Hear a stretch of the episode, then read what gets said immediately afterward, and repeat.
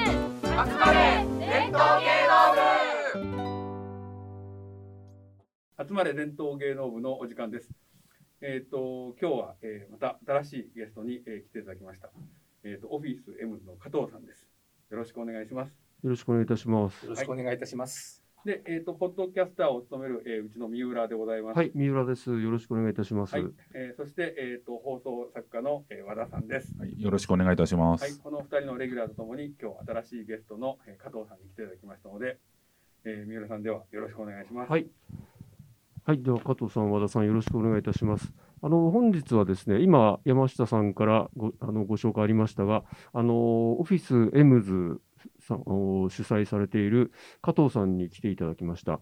あのオフィスエムズさんはのの主催されている落語会はですね、あの私は結構何度かあのかあの足を運ばせていただいて、いつもいつもすごくあの良い、そして楽しい落語会をですね、あの開いていただいてて、本当にお礼お礼を申し上げたいという、いつも、あの感じの印象を持っております。それで、えっと、この、えっと、あの落語講談のポッドキャストをやるにあたって、今回、あの、落語会を主催する側にいらっしゃる加藤さんのお話を、あの、ぜひ伺いたいなと思いまして、あの加藤さんにお願いをして、今日ここに来ていただいたという、えー経緯がございます。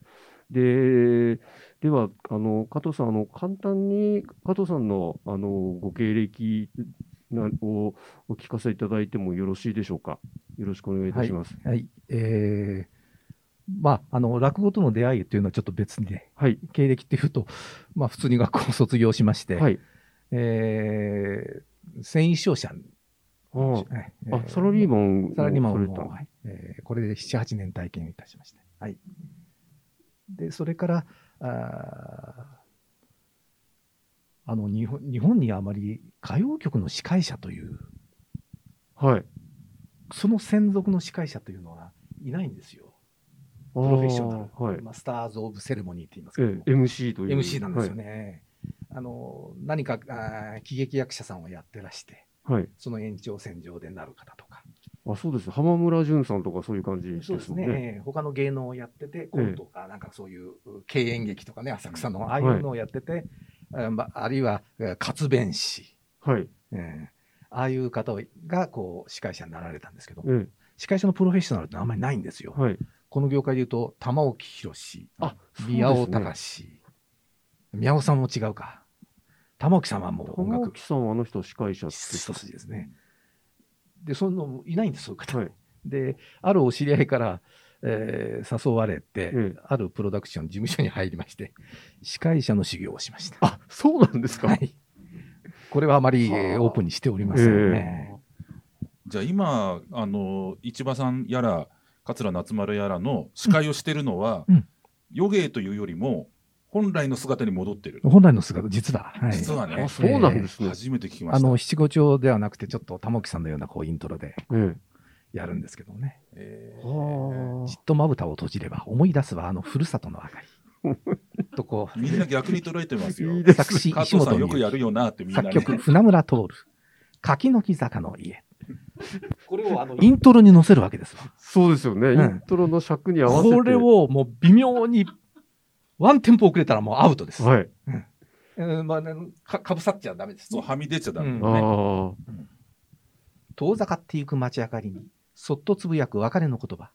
涙の向こうに、ティールランプが滲んで溶けている。今哀日、愁列車。今日これでいきますか、ずっとって。三橋道也さん。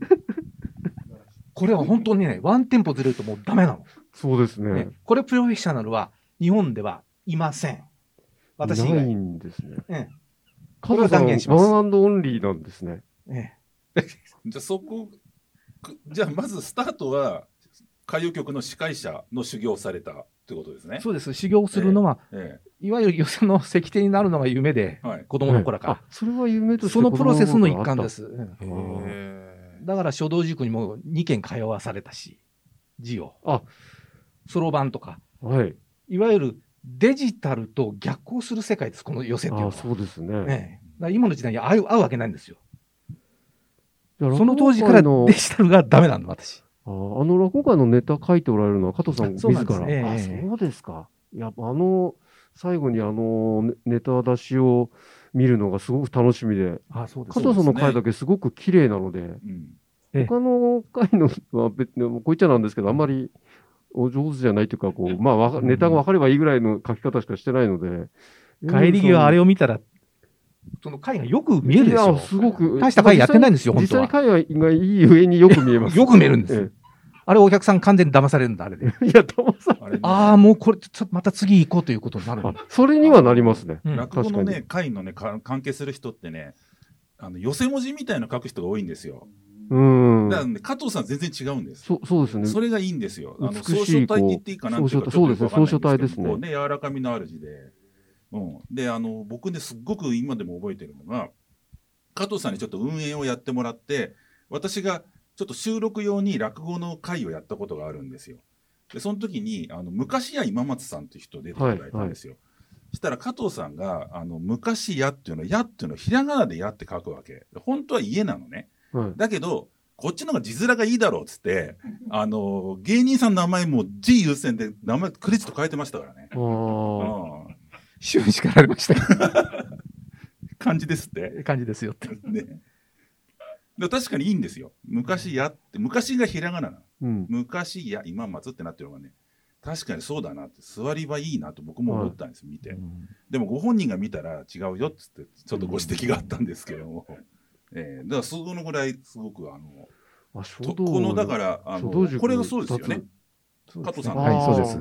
その本のタイトルも。このこれは加藤さんが、えーまあ、書かれた、まあ、ライターの方と一緒にそうですね。ねはい、ええ書かれたそ本うですよそうね。でですはいこの「石庭志願」という表紙の文字は加藤さんの文字で、えーあとエムズの、あのーなんていうのかな番組とかそういうチラシとかも結構加藤さんの、ね、字がの載ってらっしゃいますそようですね。ええはいいろんなこう字をね、はうん、フランス料理店の字だとかえ、高級旅館の字だとか、書き分けてあ。ー銀座の割烹のお店の字とか、えーそこれでちょっと字が違ってくるんあですよ。ーあええそうですね。ええうなぎ屋さんとか蕎麦屋さんとか、あそう書なんき分けてだやっぱり書道教室通ってらしたんですね。書道教室もその当時は教育教育って、うちら教共通一時っていうはいはいはい試験制度が導入され、もう教育ママなんていう言葉が出て、はいで、もうスパルタでみんなうん学習塾に通うという、その時代にうちの母親は塾に行くなっていうんで、いやーすごい立派な。失礼ですけど、なん昭和何年生まれです昭和35年です。あそうですか。私、昭和33年なんで、ほとんど一緒の世代ですね。ね、共通一時えとかなんー、かね、共通一時の。和田さん、もう共通一時ないですもんね。そうですね、ええはい、僕は46年なんですけども、だから加藤さんと当当時11歳か、まあ、厳密に言うと違うんですけれども、親御さんが塾へ行くなと。塾へ行くなってい書道教室にうの、それ面白いのは書道塾2軒ですよ。それ、面白いですね。小学校で普通一つバス乗って行くんですよ。バス乗って。うん。小学校1、2年で。もはうスパルタですよ。私初めて泣きましたよ。親の前で。親がなんていう字を書くんだって言われて。なんでそこまでするんだっていうのも、もう泣いた覚えがあります。字をきれいに書かせようとして、お母さんは通わせたってことですかそね、うだと思うんですけど、なんかそれが将来の役に立つだろうと。思う。ああ、はい。うん。うんそろばんとかもやらされて。そろばん。とにかくデジタル逆行ですよ。そうですね。大体私ぐらいの頃からあんまりもうみんなそろばん塾って行かなくなってましたから。えそれをやりましたね。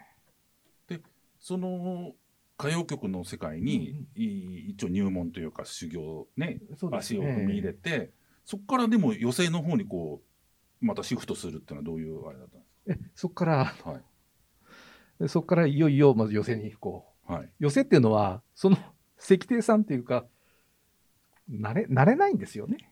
うんうんうんうんね和田さん突然にご存知 だまあね、慣れ突ない然はなれないですよね。突然なれないですようん突然なるのはちょっとハードル高いですね。ね、浅草演芸ホールになれないでしうょ、んええ鈴本さんもなれよほどのるわけ参加じゃないとね。ねうんそそこの家に生まれない限えり、はい、はい。そうええですね。で、まあ、それでもいろいろ、あの、つてをたどって、はい。ええ寄席に行きました。うんはいそれをまあ、それ修行してね、はいもうこの修行、それでいいなと思って、うんうんまあ、仕事結構来たんですけども、はい。それは一応一通りやって、ええまあ、次のステップへ行こうというんで、あ、そうなんですか。それで東京へ出てこうと決意しましあ、知らなかった、ええ全然。へそれで寄席の修行っていうか、まあ、寄席に従業員として働いて修行をするわけですけども。エムズっていうのが今、えー、二十数年ですか、はいはいエムズになってからが。そうですね、はい。二十数年、ええそう二十まあ数年前にうん落語の会のうん主催をされている、つまりそれまでも例えば、えー、と落語以外もやってるプロモーターってのあったと思うんですけどありましたねはい落語に特化した、うん、えーエムズみたいな存在っていうのは他にありましたか20年前20数年前ほとんどないでしょないですよう。ね、私のようなことをやってる人は日本にー数人今でも。夢空間さんっていうのは、あれは落語にとかしてなかったでしょもうちょい後だと思いますもっと後なんですでかすね。うええんでも夢空間もだから一つの代表的なプロモーターですよね、あとエムズさんとか、はいえーあとトーナス屋さんっていうのがあって、うんそこのねあの主催されてた方廃人にされちゃったんで死んじゃったね終わってしまったんですけど、えーそれとかドーナツ屋さんとうちがライバルだ。あはいはいあそうですかやっていくことに関しては。うんお互いに競い合ってやってましたよ。うんあの頃ね。そうですね、うんトーナス屋さんっていうのの会が例えば雲助師匠の、はい。うん上結新座上下とかね、うんはいそうい、かにもなんか好きそうな人が、うんこれよくやってくれるねうんみたいなのをやってたんですよ。うち幸い町ホールとかそういうとこで。あ、内幸い町ホールう。ん、あの人がやりだした一番ね。なんかそんなで最したよね。初そうでしたね。ええうん、すごくなんか、がたいの日っていうか、すこう結構存在感のあるこう主催者の方で、横須賀さん、芸人さんみたいなね。芸人さんみたいな方で、う若い人もみんな慕って、そうそうそうそう、ね、う今、ん京太郎師匠の世代ですよ。ですよね。文蔵師匠と気がかあ。るうん方でしたよね。ねそれとかそれが平成何年まあだから、平成10、10、でしょうね。 2だから3年、今世紀に入ってからだと思うんですよ。ん平成って何年まであったんでしたっけ ?30 年、31とか。あ平成10。年前後っていうのは結構、うん京太郎師匠、これから前前座から2つ目。あはいはいはーいはいそうするともうあの時代で変わったんですよ。お客さんが若い世代が。あー、そう。あの12、あの11。第、第何次落語ブームみたいなことを言われた頃ですか。うんすごかったですあのね。それ以前って、えーまず落語全体の状況で言うと京太郎師匠がやっている、うえーっと本当のこと言うの言うとだっけななんとにかく落研の主人公が落研っていうのがあまりにも後ろめたいんで、うん隠してるっていう話があるんですよ。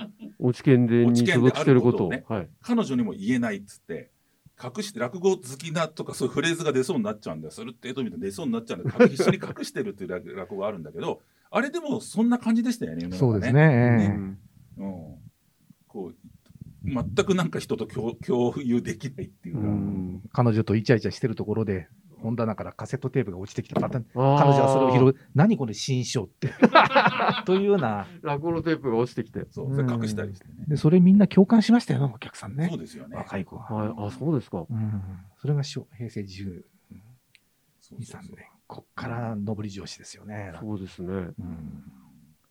いやーでもすごいですよねだって落語のおつまりそれまでもね厳密に言うと落語家さんのいるプロダクションっていうのはああるわけですよ。うんそうそうですね。昔で言う所属事務所マムシプロとかあはい。えー例えば小遊三師匠の事務所とか、うん立川企画とかもそうですか。それはそのなんていうのかなプロモーション会社とはまたちょっとちょっと違うわけですよ、ええ芸人さんをこう預かってる会社だかええら、マネジメント会社ですね。まあそうですよねあとだから男子師匠がいるところの立川企画が一人会をやるっていうのはあるんだけど、えそれもあくまで男子師匠を抱えている、えー弟さんが会をやるみたいな図式なわけですえ。。はい。で加藤さんのところはエムズ、えーあるいはその横須賀さんがいたトーナス屋さんっていうのはそうじゃなくていろんな企画を立てて、えー何月何日こういう会をやるよこの日はこういう会をやるよっていうので、えー回していくっていうことでそれはやっぱりすごくうーそれまであんまりなかったような気がするし、はい。いまあ平成10年頃からそれを支えるお客さんもこう成立したのかなうんと思うんですけど、それにしたってねあのなかなかそれでやっぱりいい成立させるっていうのは私はすごい大変なことだなというふうに思っていて、和田さんもね、結構、あの、落語界プロデュースされますもんね。なんですけどこそうれはした商売じゃないんだね。そうですねそうなんですん 本当に商売じそういゃうなことい。なんですだから僕は商売じゃなくって年に何回かやったりとか、うんあるいはその、えー、と人形町のラクダ亭っていう会があって、あれは僕が雇われ支配人で、うん主催者は小学館なんだけうどんも、あ、お小前学か。さんがそのお顔付けとかね、そういうのでっていうので、まあ、雇われ支配人みたいな感じでやったりもしてるんだけど、うんえーそれで毎回こう収支っていうのが出るじゃないですか自分がやるのにしても他から頼まれたのにしてもそれがねやっぱり大抵合わないですっていうのは儲かんないなわなんでそすよれ、ま、満席になっても儲かんないですかだからそれ僕のやり方の甘いところなのかもしれないんだけれども100人ぐらいですか、規模。いやいやいや安倍さんだから、ああののやるとこ自分でやるのは100人ぐらいでそのスタートでもうアウトですよ。もう100人100人でアウト。アウトです。あうんで、こういう業界でこういう仕事をしてるのはね、私も含めうてん数人って今言いあ。えましたけど、ええ日本でもね。どうしてかって、それはもう皆さんお分かりですよね。どうしてやんないえあ か。の、やっても儲かんない。 本当にこれ、道楽。道楽。うん。そう。道楽です、本当に。えっとね、300人ぐらいのとこでややるパターンでも、あのーギリギリですね。ききっちり入って、えーちょうどあったなーぐらいの、入るの出るのがあったなーぐらいの感うじ。ん。うん、で、前ねあの、この辺はちょっとあんまりほら、あのお財布の話なんで、うんお話ししにくかったらいいですけど、前、全然加藤さんじゃない、別のそういうことやってらっしゃる方に聞いたら、えっと、その方は自分がやる仕事としてやる会っていうのは、やっぱり700人以上じゃないと、儲かる会にはならないねっておっしゃってた。 700って結構でかいホールですよね。でかいホールです。だから、まあ、そこのやってる方はそういう規模でやってらっしゃる方なんですけでれどもも。それだって700結構埋まんないと黒字にならないってことですもんね。だからどういうのかな、その辺が私よくわかんないんだけど、700分の700入るべきなのか、700のとこで500ぐらいでうん。からはだいよっていう意味なのか、ちょっとよくわかんないんですけど、うん、大体わかるんです。和田さんもちゃんと分かってると思いますけど、はいは700で入るプログラムを作るわけですよ。うんねえ、500で入るプログラムを作るわけ。はい。でも加藤さんの、おエムズさんの落語会ってそんな700とか、ないですね。あそうやってやらないですねほとんどねでも落語の会って不思議ですよね、あの音楽とか、うんえーし演劇やら何やらに比べたら、経費は小さいんですよ、めちゃくちゃ。あ出てくお金っ出てていくおう。金、ものすごい小さいですよ、演劇やらに比べたら。もうセットとかないですもんね。そうです、そうです。ただ、た、でもその割にはなんか難しいんですよね。ああ、えでこの本を出したら、もう途端にもう、プチ石庭っていうーか、ああ、はいはいはい、若い子がみんな石庭をやり始めちゃって、うん、ああ。私、ある方からお叱りを受けましたよ。加参考にして藤さんがあんなことを煽るもんだから。で若手にとってはいいですよね。あちょっとやってみて会話をねえ。で、これやってみると、これなかなか。参考にして。うんよほど、 私のような金持ちじゃないとでき ない。いや、本当に、本当にお金持ってる人に、これ道楽ですか。ああ。道楽で、ですか。うんだから、加藤さんの、この加藤さんのちなみにですね、うんえー書かれた本というのが3冊ありまして、石庭志願っていう本があるんです。はい。で、そのパート2がこの石庭志願再び再びっていう本です。で、え3冊目が落語小僧っていう、うん落語小僧物語。落語は小い僧物語とはい。いうのがありまして、これは私の生い立ちからずっとあ、じゃあ加藤さんの自伝なわけです、書いてありますはいね。でこの本を読んで僕はとてもああそうなんだと思ったのは加藤さんってすごい数の落語会やってらっしゃるわけですよね。はい。例えば100の会があるとします。したらそのうちの、えー例えば 40, 40個の会がは赤で60の会が黒で、はい大きく見ると鳴らすと黒になるみたいな、はい。あのこう計算だからこの回は赤でいいこの回はちゃんと儲ける回だよみたいな、はい。なんかそういうすごいロングショットっていうかん挙手的な目で見てらっしゃるのかなっていうのを、そうです感じてやっぱりそうですかそうですね。うんで、落語会をやるならおお金儲けをしていけないっていうのは私の師匠である、あの、関山和夫という、はいはいはい名古屋のに、えーはい仏教大学の先生ですけども、はい安楽庵作伝というはいの、はい関山和夫さん。えー私が初めて落語会のお手伝いをしたのが昭和49年、はい。名古屋に岩礁長屋という落語会がありまして、岩礁長屋。えーあるお寺で、はい。えー長屋ですので田中を募集して、はい。 100人ぐらいですけども、それで毎月落語会をやっ、私の家の近所ですけども、そこの関山先生があの石庭で、で、もう落語なんていうもの、本当は本来はこういう落語をね、あの、本堂で、お寺で聞くのが、ああ、なるほど。お金儲けはしちゃいかんよ、加藤君。お金儲けはしちゃいかん。うんこういうのは、あの、聞くし、演者もそうだけど、聞く人も成長させる、はい。教育をさせるというのが、その、まあ、学者さんですから、はい。難しいことばっかり言うんですけども、そこで私はそこに世話人として、学生時代、数は年、名古屋岩礁長屋っていうのはもう日本で唯一のそういう落語会サークルでした。あ。当時。当時もう有名な人はいっぱい来てましたあよ。、そうですか。東西の名人が、毎月。で、関山先生にもうそんなの落語では儲けちゃダメだっていううん。うんことは言われました。関山和夫さんっていうのはあの僕お目にかかったことはないんですけれどもあの和芸っていう言葉を作ったのは関山先生あ、そうなんでってすか言っ。てましたよね。そうですねはい和 芸。和芸っていうだから昔はなかったんだっていうと。と思ったんですすけど、うん、そう確かそうおっしゃってますね。うん、であの会はだけどそれ名人がねそれこそ彦六師匠とかは炎症師匠もね。ねはい炎症師匠とかあ、そうなんですね。お子さん師匠も毎月。じゃあ、それをこう、加藤さんはもう近くでそれを近くでてお手伝いしながら、だからあ関山先生の言うことを聞きながらこうやってたんですけども、やっぱり古典芸能の継承というところから、ずれる話家はアウトですね。うん呼ばれないんだうんああ、そうですか。うんちゃんときちっとうその笑わせるとか、そんなことよりも、継承している。まず古典芸能って落語ってどういうものだっていうのをうん、お互いに勉強しようではないかっていう。だからそこの会員なのにもいろいろ試試験じゃないけども、いろいろ。あーあ、えじゃあ逆に言うと、おまあ、逆でもないですけど、お客さんもちょっと選ぶみたいな感じもあるお客さんも100人しかあそうですよね。で、でそれのは、田中町ですよ、秋町。ああ、もうリリピ、みんなもえう毎回来るから。ね来年はぜひ会員になりたいんで、うん、誰かにっていう。なんかあの、ちょっとこれも、ふこういうこと言うと不謹慎ですけど、あの、TBS の落語研究会もなかなかあの、うんあのーみんな、ぬ、抜けないから、うん、あの、亡くなる人待ちみたいなことがあるって聞そいうたこでとすあるんね、ですそけど。の当時 ね。そうなんで今すよ研ね究会どうなのかよくわかりませんけども。 ええそんはな感じでしたね。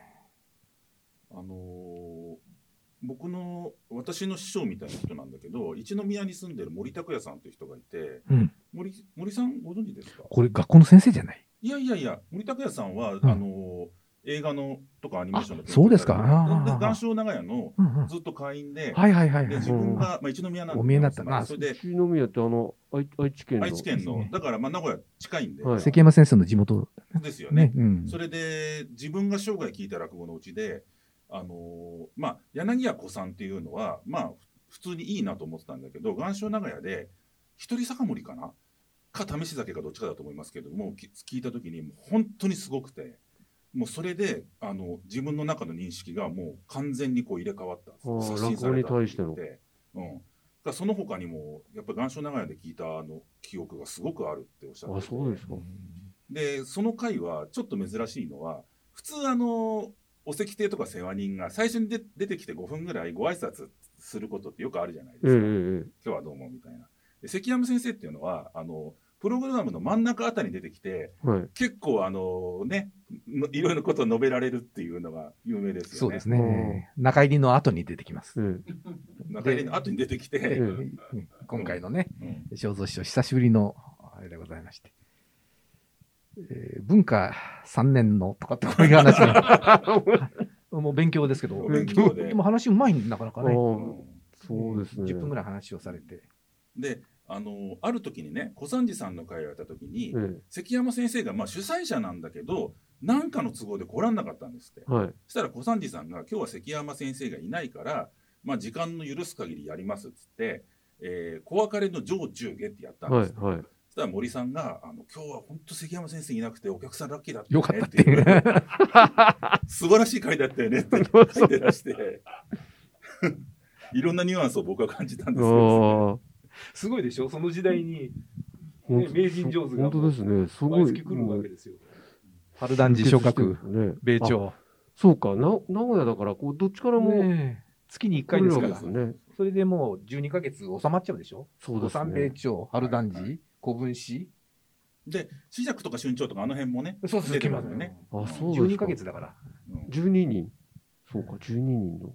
うんそのお寺の本堂で正座をしてうん、こう聞く。でも、でもね、話を戻すと、関山先生もにしても、それって、つまりし関山先生のお金儲けじゃないじゃないですか、その会って。そうですね。ううんん、だから、その、エムズのね、まあ、そのこの辺の話、ちょっとあんまり避けたいのかもしれませんけれど、うなんか、落語の会やってご商売になるっていうのが、うん僕はすすごいなと思ってて、うんそうですね。ういまだに関山先生のその言葉がね、うんいつも引っかかるんだけども。うんうんでも今本当におっしゃった通り、えー何、6割儲けうん、 ?4 割がつって、うん今本当そういう状況でコロナでね、そうですか。ええこの、う捨てた4割の会をやりたいの、本当は。ああ、はい。お客さんが。が見向きもしないような。ええだからなかなかお客さんを、うんこの、こっち今ね、なんとかしてこう私がうん。引きずり込もうとうん頑張ってはいますけども、